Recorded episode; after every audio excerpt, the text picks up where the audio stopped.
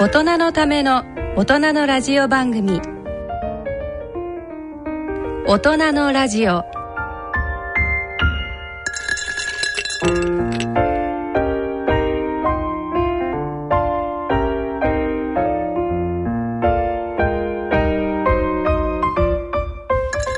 皆さんご機嫌いかがでしょうか？立川楽長です。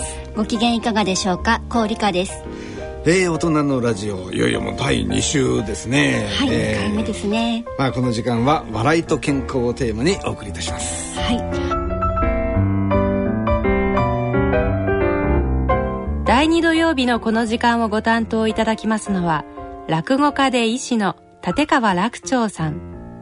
番組アシスタントは高理香さんです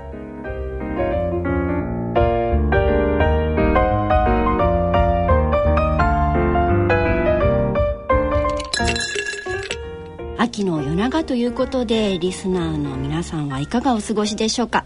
こんなメールがね、えー届きましたよ。長崎市の匿名希望さん。行楽の秋読書の秋などと言いますがもっぱら東方は食欲の秋でしてお二人の秋の美味しいものを教えていただけませんか？ということです。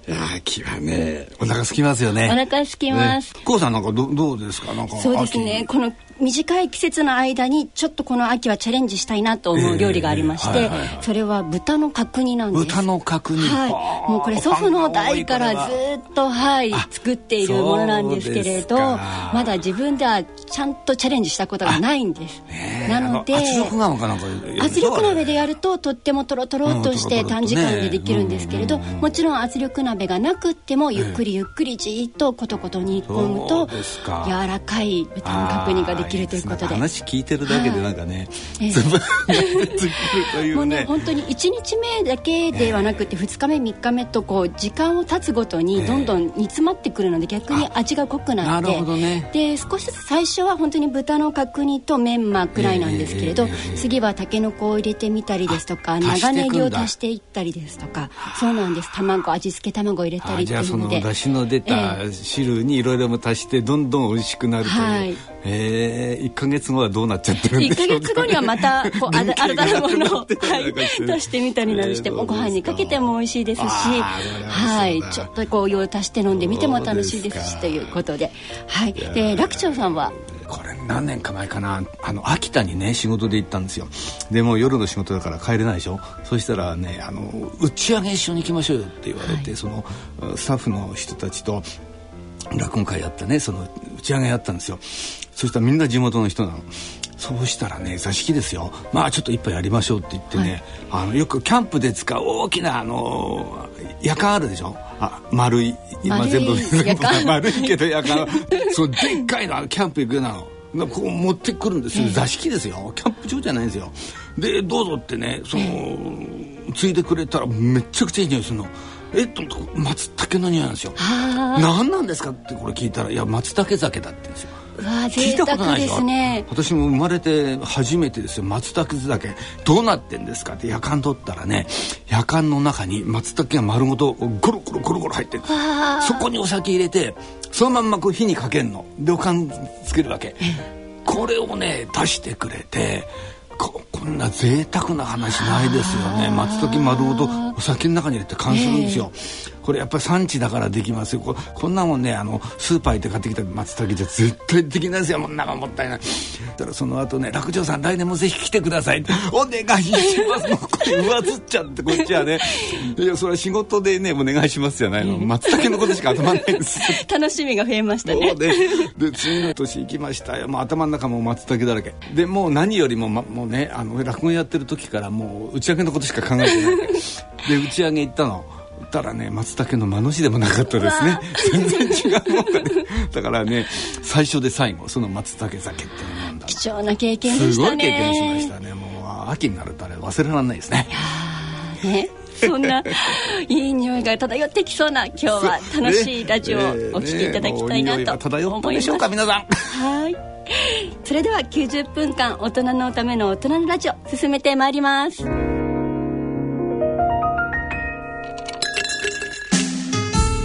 大人のための大人のラジオ。心と健康のコーナーです。このコーナーでは立川楽長さんによる創作健康落語と医学の話題をお伝えしてまいります。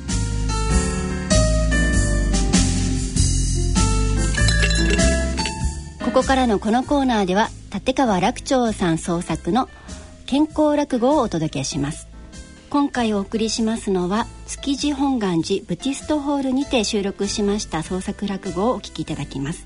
お題はスリーピースリッピーです。いやこの落語ねあの私独演会でね毎月やってるんですよ。あの築地本願寺のね、ブディストホールで。でそこでやった時のまあ録音なんですけども、はい、まあこれあのご存知ですか？睡眠時無呼吸症候群っていうなんとなく聞いたことはあります、えー、いびきをかいている、ね、方がよくいらっしゃるなと思って。あのよく電車なんかでもね見かけますけどあの座席に座ってガーッといびきかいてで太っててなんかあの寝ながらでも汗かいてるみたいなえー、なんかそのねそういう方見かけますけど結構そういう方の中に睡眠時無呼吸症候群多いんですよね。病気なんですね。病気なんですこれ立派な病気なんですよ。はい、でねなんでこれやろうかと思って。ったらあのなんでやろうかと思ったかっていうとだから私もかなり眠かったりなんかして あのちょっと話題になってきたんですよ、うん、あのこういう病気があるよってことが。で話題になったことはねなるべく早く講座にかけたいなと思ってたんで、えー、お話題になってるわじゃあやってみようって思ったんですけども、こんな落語にしづらいね病気ないですね。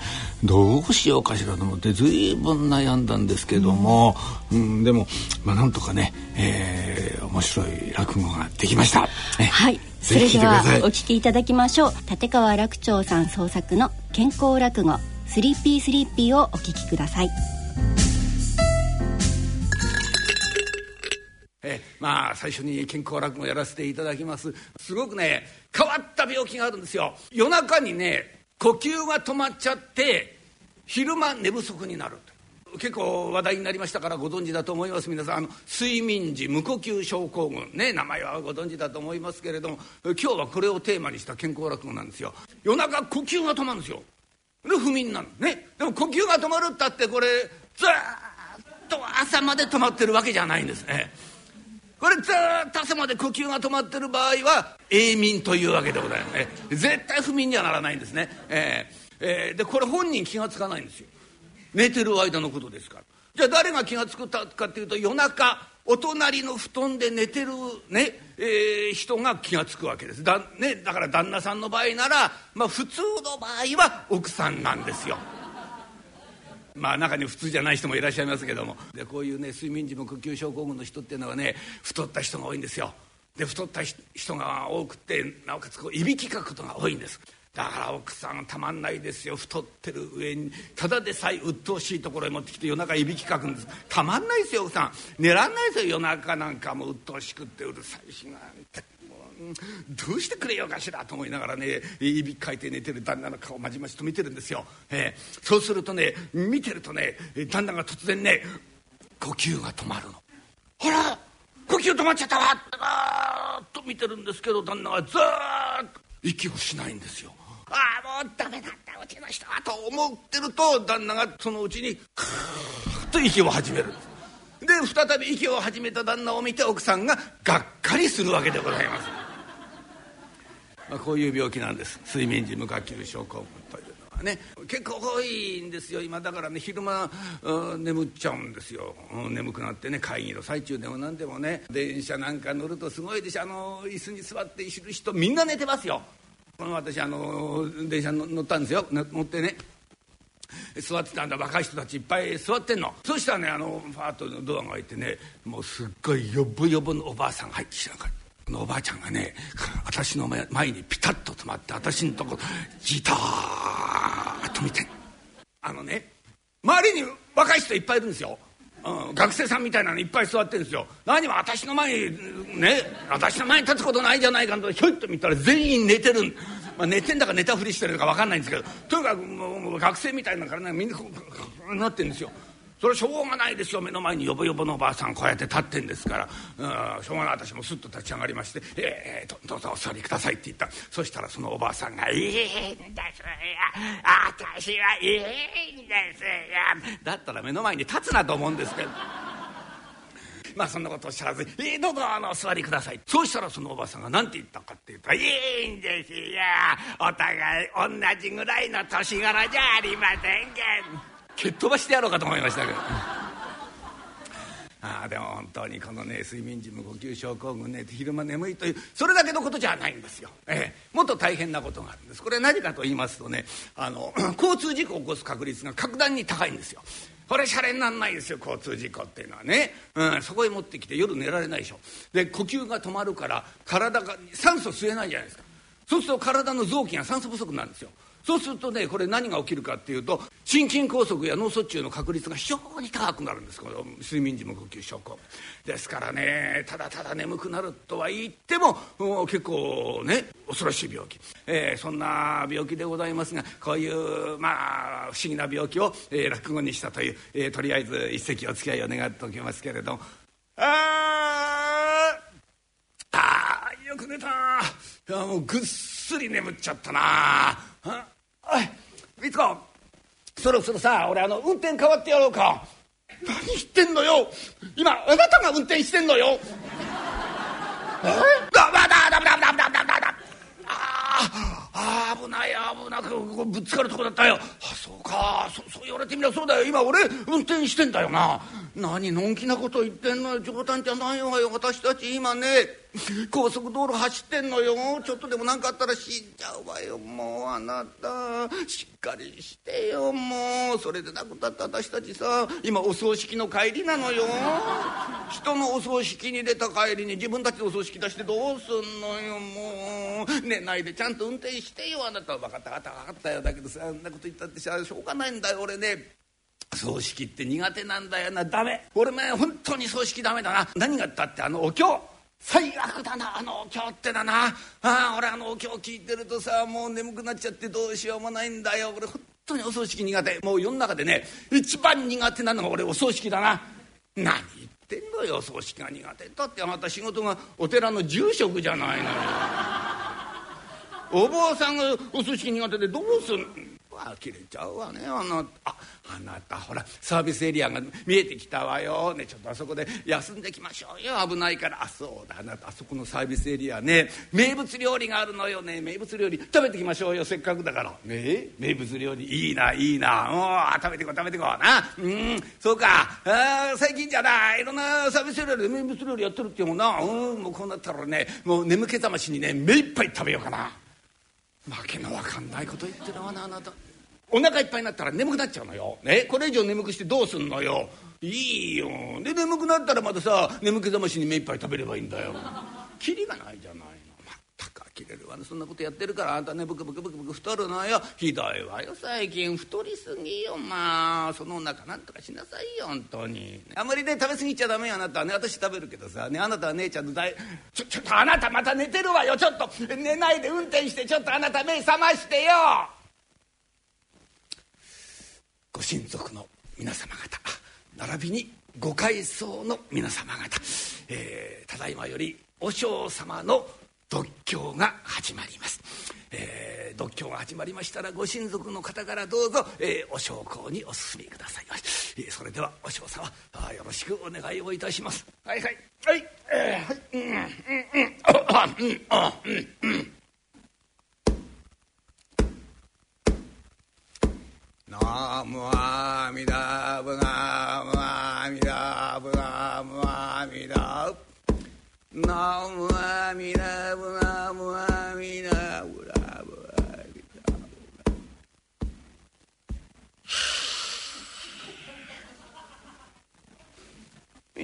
ブナムアミダブナムアミダナムアミダ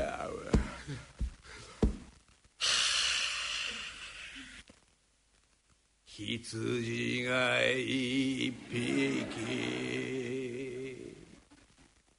羊が二匹羊が三匹四匹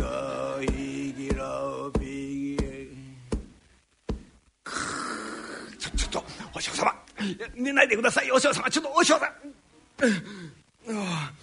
何です？何です？じゃありませんよ。今お葬式の真っ最中じゃありませんか？ちょっとお経を読みながら寝ないでください。ちょっと早くお経を読んでちょっと。お嬢様早くお経を読んでま分かりましたよ。読みます？読みますよ。もう妙法蓮華経の妙法蓮華収支が違ってますよ。収支が。あと一体どっちなんですか？ただいま。三つ子今帰ったよ。三つ子俺今日またやっちゃったよ。何またやったって？何やったの？それがさお経を読みながら眠っちゃったんだよ。まったくしょうがない。またやったなあなた。どうしてあなたそうお経読んでる間眠っちゃうの？よんなこと言ったってしょうがないじゃんかよ。お経読んでるとさ目の前に羊が通り過ぎるんだよ。数数えてると眠っちゃう。えーしてそうなのかしらね。いや私ねさっき雑誌読んでたの。そしたらあなたと同じこと書いてあるわよ。見てごらんなさい。もうまんまよあなたこれ。ほら睡眠時無呼吸症候群。絶対これよ。もうあなた同じこと書いてあるもん太ってるしさ。昼間寝ちゃうしね。でもねこれね痩せると良くなるって書いてあるのね。あなたこれね絶対痩せてちょうだいよ。いい？もう絶対に私はあなたにね痩せていただきますからね。ねえにってんだ痩せていただきますからねじゃない。そあのないつかみつかそそう簡単にね人間って痩せられるもんじゃないの。え？え無理無理無理さん、えー、はあ無理。あんたもうちょっとね危機感感じなさいよ。ねお経読みながら眠っちゃったらもうお寺の存続に関わるのよ。絶対に痩せていただきますからあなた私本当のこと言うとさいろいろ考えてたの。いいアイデア思いついたのよ。あなたがね絶対に痩せられるアイデア思いついたの。あなた明日からさ、ね、人様の軒下に立ってねお経を読みながらねねでもって、ね、お恵みをもらいながら一日歩きなさいよ。ちょっと待ってお前は。お前今すごいこと言ったなおい。じゃあ何かお前俺にえ？あの小じやれってんのか？小じじゃないわよ。托発よ立派な修行じゃないの。いいわよ。あなた托発って。だってさあの一日お行読みながらそこ歩いてるでしょうね。でもってさ食べるものはねあのお恵みだけよ。だからどうせろくなもん食べらんないのよ。すごい持ってきて毎日歩いてんでしょ？これねウォーキングしながらダイエットしてんのと同じ絶対痩せられるからやんなさいよ。バカなこと言うなよ。今更托発冗談じゃない。勘弁してくダメよあなたやんなかったら私あなたにねもう夕ご飯食べさせないからいいやんなさいよ。絶対にやんなさいよ。ああえらいことになっちゃった。ほらまさか俺が今更托発やることになると思わなかったね。ああやだやだ冗談じゃないよ。どっかな喫茶店かなんかでな、うん、サボってたけどなああ。あうちのやつに飲んだされてさうち出る時な財布も携帯も取り上げられちゃったんだよな。どうしようもないよ。これタクやるしか食べらんないもんな。ああ今日お腹すくぞこれ。もう入っちゃった。本当にな。南無阿弥陀仏南無阿弥陀仏南無阿弥陀仏。ご住職様ご住職様じゃありませんの。どうなすったんでございます？おうおこれ長谷川さん。おどうも。あこれなんですか長谷川さんのお宅の前でしたか。どうもこんにちは。こんにちはじゃありませんよご住職様。まあ何をなさってるんでございます何って聞いてくださいよ長谷川さん。うちのね神さんに本出されちゃう。いやあの節操でございますな、えー、初心に帰りまして今托発の修行をしてるところでございまして。托発でございますか。あらまあなんてご立派なんでしょう。私感激いたしました。だってそうじゃありませんの。ねえこんな立派なねご住職様のお寺の檀家でいられるなんて私幸せでございますわ。ご住職様ご住職様ひょっとしてアップルパイお好きですか？アップルパイ。目がないんでございますから。よかった。ちょうどいただいたのがあるんでございますよ。こんな大きいのをいただいた私どうしようかと思ってたんです。あのよろしかったらあのお上がりになって召し上がっていただけません。で私すぐお紅茶入れますから。そうですか。いやいやこれも仏のお慈悲でございますな。こら頂戴をいたします。いやーナムアミダムナムアミダムナムアミダムあ食べ過ぎちゃったな。アップルパイ5つ大きい。多かったですな。あ食べられる時に食べとかないと今度いつ食べられるか分かんないものあしかし朝の甘みってのもなかなかおつなぐんだね。えー、南無阿弥陀仏南無阿弥陀仏南無阿弥陀仏ご住職。ご住職どうしました？おほらどうも。満腹飯店の大将。どうもこんにちは。いやこんにちは俺俺ご住職。なな何やってんですかあなた。いやでございますから私あの宅発の修行しておりまして。宅発。い偉いなあ。いやたまだお若いのにね。いや大したもんだい。やいやいや本当ですよ。偉いだってそうですよ。今日日ね。ねえもうお坊さんなんだかね。駐車場の経営者なんだか分かんないような坊主が増えてる。このご時世にですよ。あなた宅発偉いご自粛。あなたねあのちょっとうちのお店来ませんか？ねあの満腹飯店。あなたね麻婆豆腐お好きですか？麻婆豆腐。目がないんでございます。よかったよかった。来て来て来て、ねえー、自分の麻婆豆腐作るからもうもう死ぬほど食べさせてっから。な、ええー、来て。そうですか。今ちょうど口の中が甘ったるくなってたところなんで。いやこれはありがたいなこれも仏のお慈悲でございますな。頂戴いたします。生阿弥陀仏生阿弥陀仏生阿弥陀仏。みつこ今帰ったよ。ただいまあなたお帰りなさい。もう私心配してたの？私あんなこと言ったけどさあなたが今日一日何にも食べられなかったんじゃないかと思って私ずっと心配してたの。お腹すいたでしょあなた。あのね夕ご飯できてるから食べてちょうだいあなた。お腹すいたでしょゲップ。何そのゲップって。何何何何じゃないんだよ。俺のお経読みながら歩いてたな。そうしたらね檀家の人たちに会ったんだよ。そうしたら檀家の人たちがみんなごちそうしてくれてね。もうお腹いっぱいで俺何にも入らない、うん、もうあの夕ご飯いらないから、うん、俺ねあの風呂入って寝るから、うん、はは明日が楽しみだな。どうなってんのこれ一体。みつか？じゃあ俺出かけるから。出かけるからってあなたお盆なんか持っちゃってどこ行くのよ。決まってんじゃんこれよ。宅発の修行だよ。宅発の修行だったお盆の上にナイフとフォークとスプーンが乗っかってんじゃない。ワイングラスまで乗っかってるわよ。そんな高圧ないでしょ。ななないんだ。自信がないじゃんかいや今日のメニューはねビーフシチューなんだよ、うん、いやねあの昨日ね帰りに高橋さんの奥さんに会った。うんそしたらね明日ビーフシチュー作っとくからもうぜひ寄ってくださいって言われてね。あそうだそれからその後ねもうあの回るところがね何軒もあんだよ。だからね俺今日夕ご飯いらないから。うんじゃあ行ってきます。どうなってんのこれ。あらこんなことなら宅発しろなんて言わなければよかった。おい。みつこみつこお急ぎでさあの喫茶とねこれもあの用意してくれよ。どうしたの？あんた慌てちゃって。何かあったの？いやそれがさあのほらあのお前覚えてるかな？あの吉田さん。ほらあの檀家のさあそうそうあの何年か前にさ茨城の越してたそうそうそうあの人だ。いやそこのねおじいさん亡くなったんだって。今亡くなったんってね今年ね確か96だなあのじいさんな、うん、いやいやまあ大往生なんだけどさ、えーえ、今日お通夜やんだよ、うん、だから俺にねどうしても今日読んでほしいってんだ。よだからちょっとこれからね俺車で茨城行ってるから。ダメよあなた何バカなこと言ってんの。ダメ車の運転なんかしたら全てなくったってあなたさ宅発するようになってからますます太ったのよあなた。もう太ったからさ睡眠時無呼吸症候群だって悪化の一途たどってんじゃない。子供だってそうよあんた法事に行って帰ってきたらさなんかおでこのところにやけどこしらえてきたでしょ。ねあんたそのおでこの真ん中のやけどどうしたの？って聞いたらお焼香してる間に眠っちゃった。悪化してんのよ。ダメよそんなんで。ねあのー、もうね、あのー、事故起こしたら大変だから車の運転やめなさい。ねこと言ってて瞬間でいいじゃんかよいや不便なとこなんだ。車で行かなかったら間に合わないんだから。大丈夫大丈夫。じゃあ俺くるくる車で行ってくるから。はあしかしなんだなああ茨城行ったってな。遠いんだか近いんだか分かんないなあそこな。あもう高速使わないとな。行けないんだからな。しかしなんだな。あずっと高速運転してると眠くなっちゃうなあまずい。まずいよ。羊が通り過ぎるよ目の前を。あれあれあどんどんどんどん通り過ぎるよ。3匹4匹5匹6匹。あびっくりした。びっくりした。どどどあれ？どどどこなこえ？ー、どうして俺こんなとこ？うわ何あれ？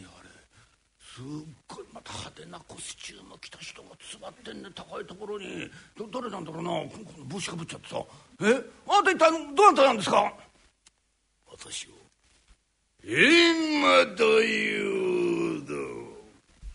閻魔大王？え？なんで閻魔大王が出てくるの？え？じゃあ私死んじゃったんですか？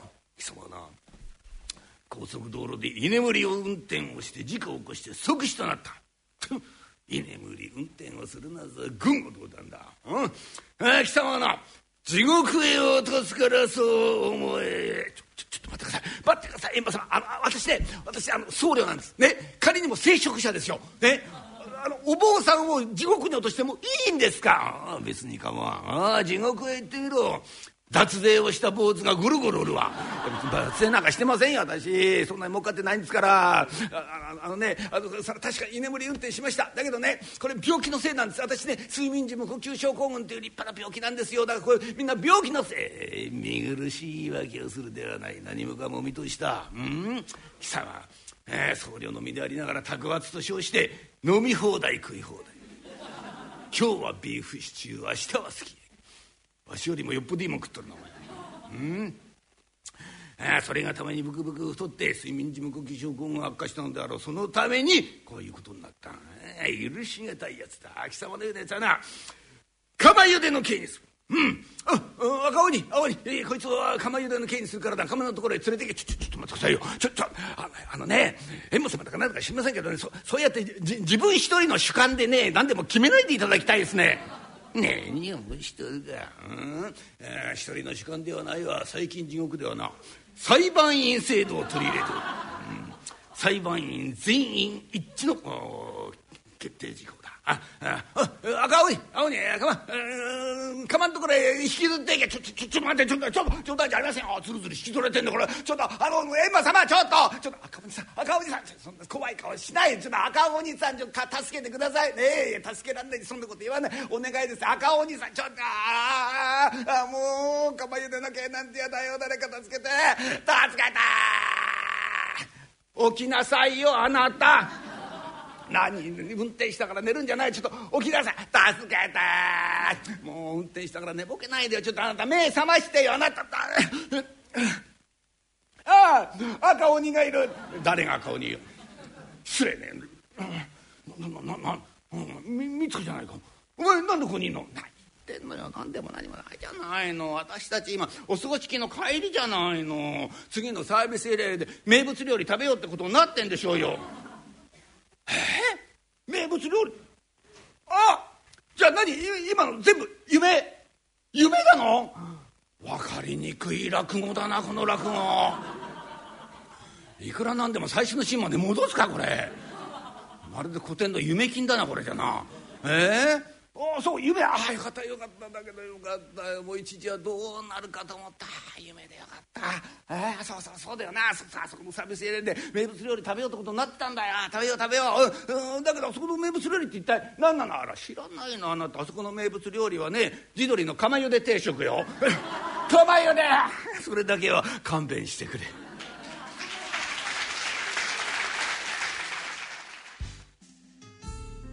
立川らく朝さん創作の健康落語 Sleepy Sleepy をお聞きいただきました。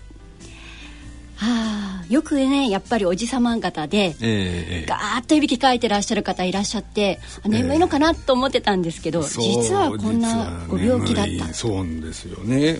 病気なんですよこれね、えー、まあでもこれねあのその誰かを睡眠時無呼吸症候群にしないと話が始まらないでしょ、はい、主人公かどうかはいいんですけどもね、どうしようかと思ってね。じゃあ誰がねこの病気だったら面白いだろうかっていろいろ考えて、はい、であまり例えば運転手とか、はい、シャレにならないじゃないですか、えー、あのパイロットとか。シャレにならないでやっぱり落語がシャレにならないんでね。誰かねなんか面白いキャラクターっていうかまあ職業でねこの人が睡眠時無呼吸症候群だったら面白そうだろうなというような職業ないかなと思って、えー、で最終的に決まったのがお坊さんなんですよ。お坊さんというと普通は聞いてる方が眠くなっちゃいますからね。ご本人が。そうそう。つまりお坊さんの仕事中ってねだってこれ仕事中眠くなる病気なのね。で仕事中ってことはお経を読んでる時じゃないですか。お坊さんがお経を読みながら寝ちゃったらあこれは面白いだろうと。あじゃあここれでいこうと思って、まあ、この話をね、うん、作ったんですけど、ね、確かに羊が1匹2匹というねこう数えていると。ご本本人ももちろん眠くなってしまいますけれど、聞いてる方もますます眠くなってしまったり、ね、まあ落語聞いて寝られても困るんですけどもね で改めてこの睡眠時無呼吸症候群について教えていただきたいんですけれど。はいはいはい、はい。あの10秒以上呼吸していない状態のことをまあ医学的にこれ無呼吸っていうんですね。これがあの夜中にいっぱいあると、まあ、よくないよって話なんですけど私はなんか数字を決めとかないといろいろね困るじゃないですか。だからまあ一応1時間に5回以上。あるいは一晩で30回以上無呼吸があると、まあ、こういうまあ基準を作ってですね睡眠時無呼吸症候群というふうに言ってるんですよ。診断基準って言うんですけどね、はい、うん、でもね嫌でしょうね。夜中呼吸止まったらね、まあ、本人は寝てるからね気が付かないんですけども。だから大体これ自分が見つける病気じゃないんですよね。他の人に「呼吸止まってますよ」ええ！ー、っていうまあ大体こういう病気なんですけど。あ前にねこんな人外来来てね夜寝らんないんですよって言うんですよ。じゃあ何時頃にね寝るんですかって言っても一睡もできないんですよって言うんですよ。ずっと寝てないんですか？大変ですねって言ったらもう大変なんですよ。寝らんなくってその上ね悪夢でうなされるんですよ。寝てんじゃ寝てます寝てます。寝てんすかね？もうわけのわかんない人いますけどもね。睡眠障害もなかなかね克服するの大変そうですしね。何が原因かっていうとね、一番多いのはねやっぱり肥満なんですよ。で肥満で何が悪いかっていうとねあのあちこちこう増えちゃうでしょ？あの脂肪がね。で首の周りにも増えるんですね。お肉が。そうそうそう。まあお肉っていうか、まあ、脂肪ですけどね、はい、で気道って言ってね空気の通り道の気道ですね、はい、この気道つまり気管ですよ、えー、この気管の周りにも脂肪がつくわけじゃないですか。そうすると圧迫するんですよ。で気道がね狭くなる。これがねあの肥満であの良くない。だからあの肥満解消するつまり、まあ、早い話痩せることですよ。痩せるとねこの睡眠時無呼吸症候群も改善するんですね。肥満の解消はもうその運動だけでやろうって無理ですよ、うん、あとは？まあやっぱり食事ねダイエット、えー、まあ嫌な言葉ですけどねダイエットってねやっぱりあのー、食べるカロリーを抑える。もうこれがねやっぱりそれとまあ運動と両方やらないとなかなか痩せないですね。食事制限うまくいくコツってあるんですか？あのね制限制限っていうとすごくなんか辛いじゃないですか、はい、我慢してるっていう感覚があります、ね、大体食べたいものをね我慢しなきゃならないし大体あれですよ今日始まった時にね、はい、秋の美味しいものの話をしといて、ね。えー、もう食べたい気満々です、ね、その後にね、えー、食事の制限の仕方 どんな番組ですかこれは。むちゃくちゃ矛盾した番組。まあ匂いだけで楽しむっていう。悲しいじゃないですか匂いだけが。これねあのこれあのモデルさんなんかはよくやるんですけどね。あんまりねお腹を減らさないでしかもカロリーを抑えるって方法があるんですよ。ご存知ですか？モデルさんだとお水を飲む。うんお水を飲む悲しいもんねそれじゃね、えー、ご飯じゃないもんね。これねゆっくり食べるよく噛むってそうそうそうよく噛んで、あのー、食事の時間長くするんですよ。これねどういうことかっていうとねちょっとあの説明がねちょっと長くなるんですけどせっかくだからねあのちょっと聞いてくださいね、はい、あのねお腹すくってのはこれ胃袋からね食べ物がなくなったからお腹がすくんじゃないんですよ。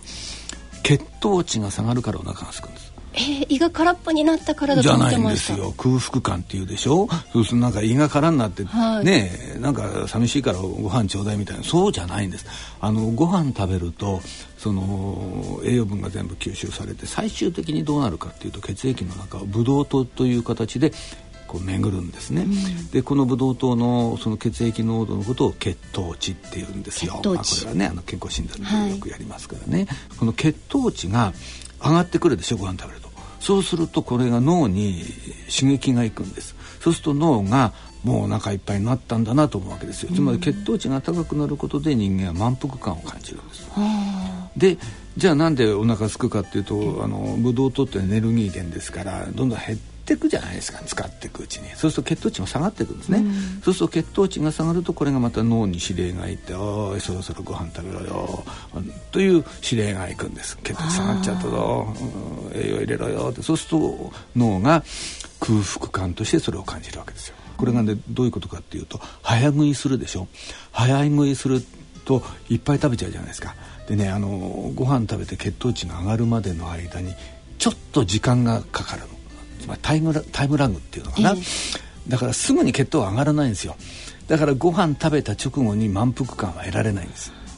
少し時間が経ってから満腹感がだからその間の時間の間にどんだけカロリー抑えるかが勝負なんですよ。時間をかけてゆっくりそのタイムラグを調整していくタイムラグを調節しながらゆっくり食べていけば血糖が上がった頃に食べ過ぎないで済んでるんですところが早食いするでしょ。バーッと早食いするとその時間の間食べ続けてるから血糖が上がって満腹感感じるまでにいっぱい食べちゃってるわけ。そうするとカロリーオーバーになっちゃうんです。血糖値が上がるまでなるべく時間を稼いで稼いでご飯をゆっくりゆっくりにしておくと食べ過ぎないで済むと。そうするともう必要最低限のカロリーで満腹感が得られるね。だからこれコツですよ。早食いは肥満のもとって昔からよく言われてますからね。これもちゃんと医学的な根拠があるんですよ。なるほど。じゃあそのスローライフだったり例えばフレンチのようにゆっくりゆっくりっていうのは理にかなってるんですね、そうですね。まああのあんなに2時間もかけることはないんでしょうけどね。まあ大体フレンチはね、えー、もう食べてるものがすごいカロリーだから、えー、まあフレンチがいいって言ってるわけじゃないんですけどまああのゆっくりね、まあ、おしゃべりでもしながらね、うん、楽しくのんびり食べるっていうのはとてもいいことですよね。食べる内容といいますかその中身についてはどうなんですか？お肉は良くないとかこう何かを抜くみたいなのも。あり食後に関してはあんまり何がいいとか悪いってことはないですね、ただねお酒、はい、これはねあのだから寝不足になるわけですよ、ええ、つまりねあの夜中呼吸が止まってるからやっぱりねあの昼間寝不足になっちゃってて眠くなるわけですよ。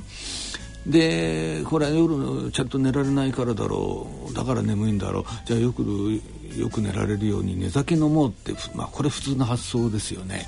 で寝酒飲んじゃうでしょ、はい、悪化しちゃうんですうん、あのねあの寝酒を飲んだりするとかえってねあの気道がね細くなる。というのはねこれ理由なんですけど絶根鎮火って言ってねちょっとあの難しい言葉なんですけども。絶根の絶はこの下ね。ベロの下、うん、っていう字ですね。でね根は根元。つまり下の根元、はい、だから下の口の奥の方ですよ。ここまあ絶根って言うんです。ここで例えば意識がなくなったりするとこう落ちるんです。あの緊張がなくなって。そうそう地盤沈下みたいなもんですよ。そうするとその舌があの下へ行くとすごい分かりにくいこと言ってますね。舌が下へ行くとお前何を言ってるんだ仰向けになってね、この下の根元が下へ落ちるってことはつまりその下の下にはね何があるかっていうと下の下が だんだんわけが分からなくなる。下の裏側といいますか下でそうそう、はい、そこには気道があるわけです気管があるわけでしょそうすると絶根鎮火すると気管を塞いでしまうんですよ。だからあのー、お酒をまあ少しぐらいならいいですよ。あんまり深酒したりするとね。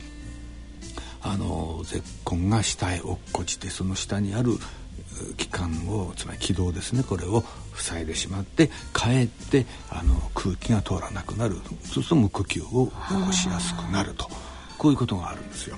だからやっぱり寝酒はねまあ、ちょっとぐらいいいけどね。あんまり飲み飲み、ね、飲みたいなとちょっと思いますけれども、うん、飲みすぎちゃいけない。そうそうそうそう。だからあんまり寝酒頼らない方がいい、うん、でもっと悪いのは睡眠薬。睡眠導入剤もね飲みたくなっちゃいますけれどもね。だって夜寝られないんなら、えー、もう熟睡しようと思ってね睡眠導入剤飲む、普通に考えるじゃないですか。ダメなんですよ。なぜかっていうとねあの睡眠導入剤っていうのは筋弛緩作用ってあってね筋は筋肉の筋、はい、弛緩はデレーと緩むっていう意味の弛緩ですね。筋弛緩作用っていうのがあってあの筋肉の緊張を緩めちゃうそうするとほら喉の周りにも筋肉があるわけでしょ、ここの筋肉が緊張してるから絶根っていうのも正しい位置にあるわけ。ところが首の周りの筋肉が全部ダラーッとすると絶根もダラーッとして落ちちゃう。そうするとさっきと同じようにこの気管も塞いじゃう。だから寝る前のお,、ね、お酒とかあの睡眠薬ねこういうものはあのかえって悪化させる原因になるんですね。だからちょっとここはね気をつけた方がいいですね。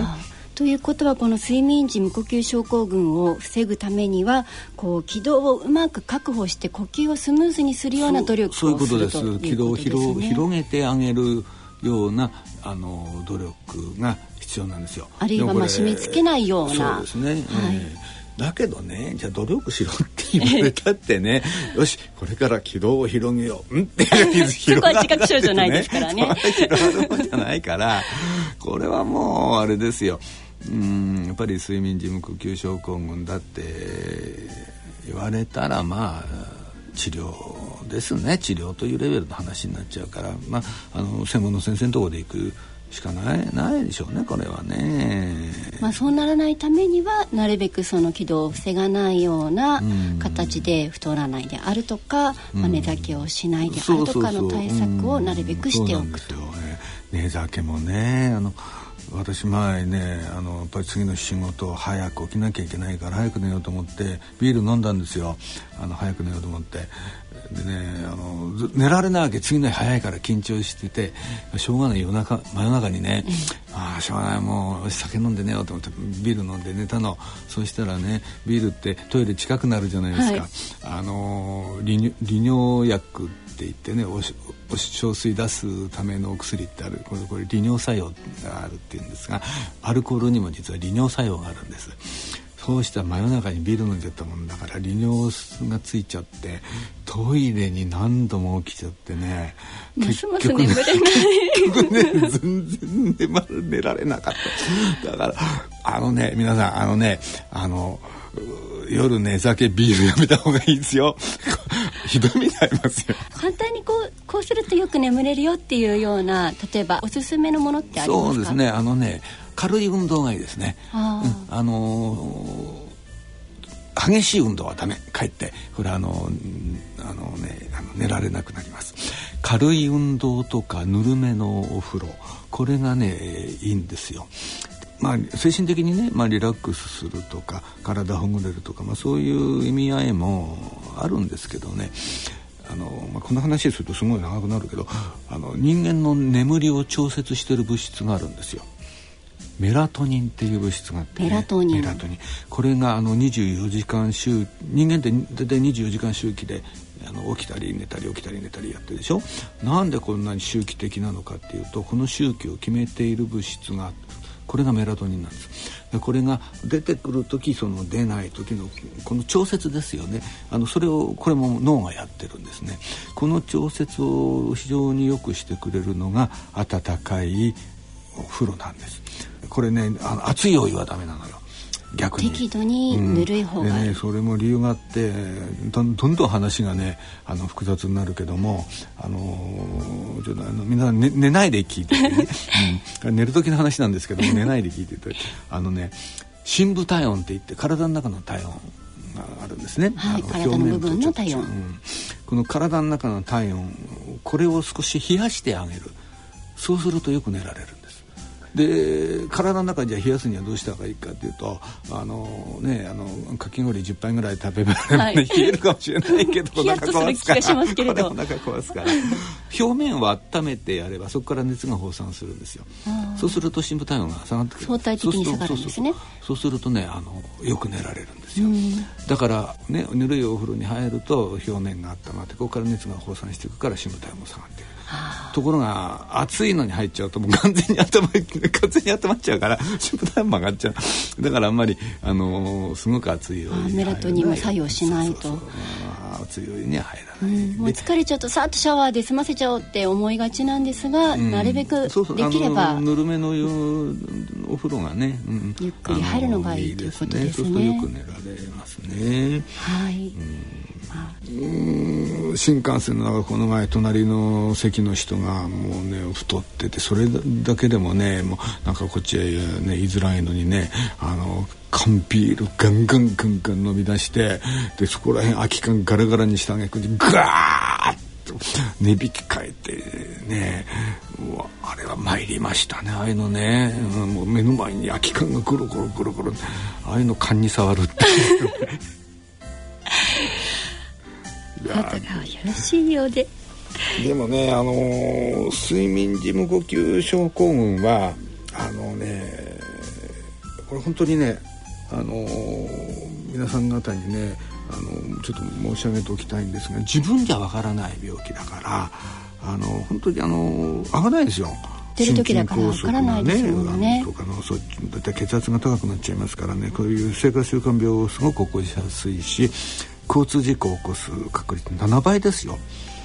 危ないですね7倍7倍シャレになんないですよこの交通事故もね、うん、だからなんか変だなと思ったら病院に行かないと診断つかないからこれ、うん、だからやっぱりねなんか変だな昼間眠いしおかしいなっていう症状のある方なんかね起きてしまう前に病あの病院に行った方がいいですよ。これあの耳鼻科ですけども、まあ、あのこの睡眠時無呼吸症候群の専門医ってあのいらっしゃいますからね。やっぱり病院に行かないとわからない病気だから。うん。で治療すればまたそうそうあの治療すればねあの今治療法いろいろありますから、はい、あの確実に改善しますからね、えー、お気をつけください。はい。病気の特徴を知って睡眠時無呼吸症候群防いでいっていただいて安らかな睡眠を、ね、安らかにね、安らかにね安らかになっちゃったんですよね。健やかな 睡眠をということで、ね、もうぐっすり寝てくださいぐっすり、はい、良い夜をお過ごしください。良い夜をお過ごしください大人のための大人のラジオ。さあ今回の大人のラジオいかがでしたでしょうか？そろそろお別れのお時間が近づいてまいりました。さて楽長さん BS でもえー、テレビの放送始まったんですね。そうなんですよ。私の番組がね BS 日テレなんですがねあのドクター楽長笑いの診察室という、まあ、こういうタイトルの番組なんですけどね番組はねその私の独演会の一人芝居トーク笑いの診察室の映像版なんですよ。あのテレビの場合はカメラが患者なんですだから患者の目線で私を見ているというまたちょっと違うねあの体験ができるんですけどもまあこれも笑わせながら健康情報を提供しましょうというそういう番組。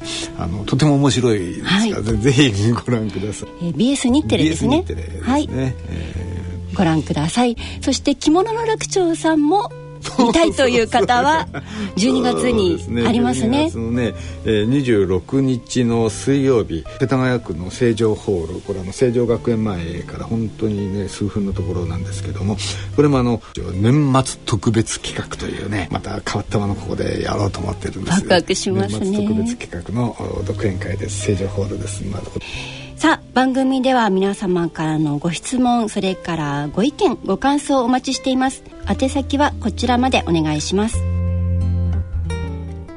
ラジオ日経大人のラジオの宛先です。郵便の方は郵便番号107-8373ラジオ日経大人のラジオ係まで。ファックスの方は東京03-3582-1944東京03-3582-1944ラジオ日経大人のラジオ係までお送りください。なお、大人のラジオの番組ホームページ右下にありますご意見お問い合わせ欄からも投稿いただけます。皆様からのご質問、ご意見ご感想をお待ちしております。いやね初回第1回目を聞いていただいてねお便りいっぱいいただいてね、えー、でねおはがきもいただきました、ね、本当にねあのありがとうございました。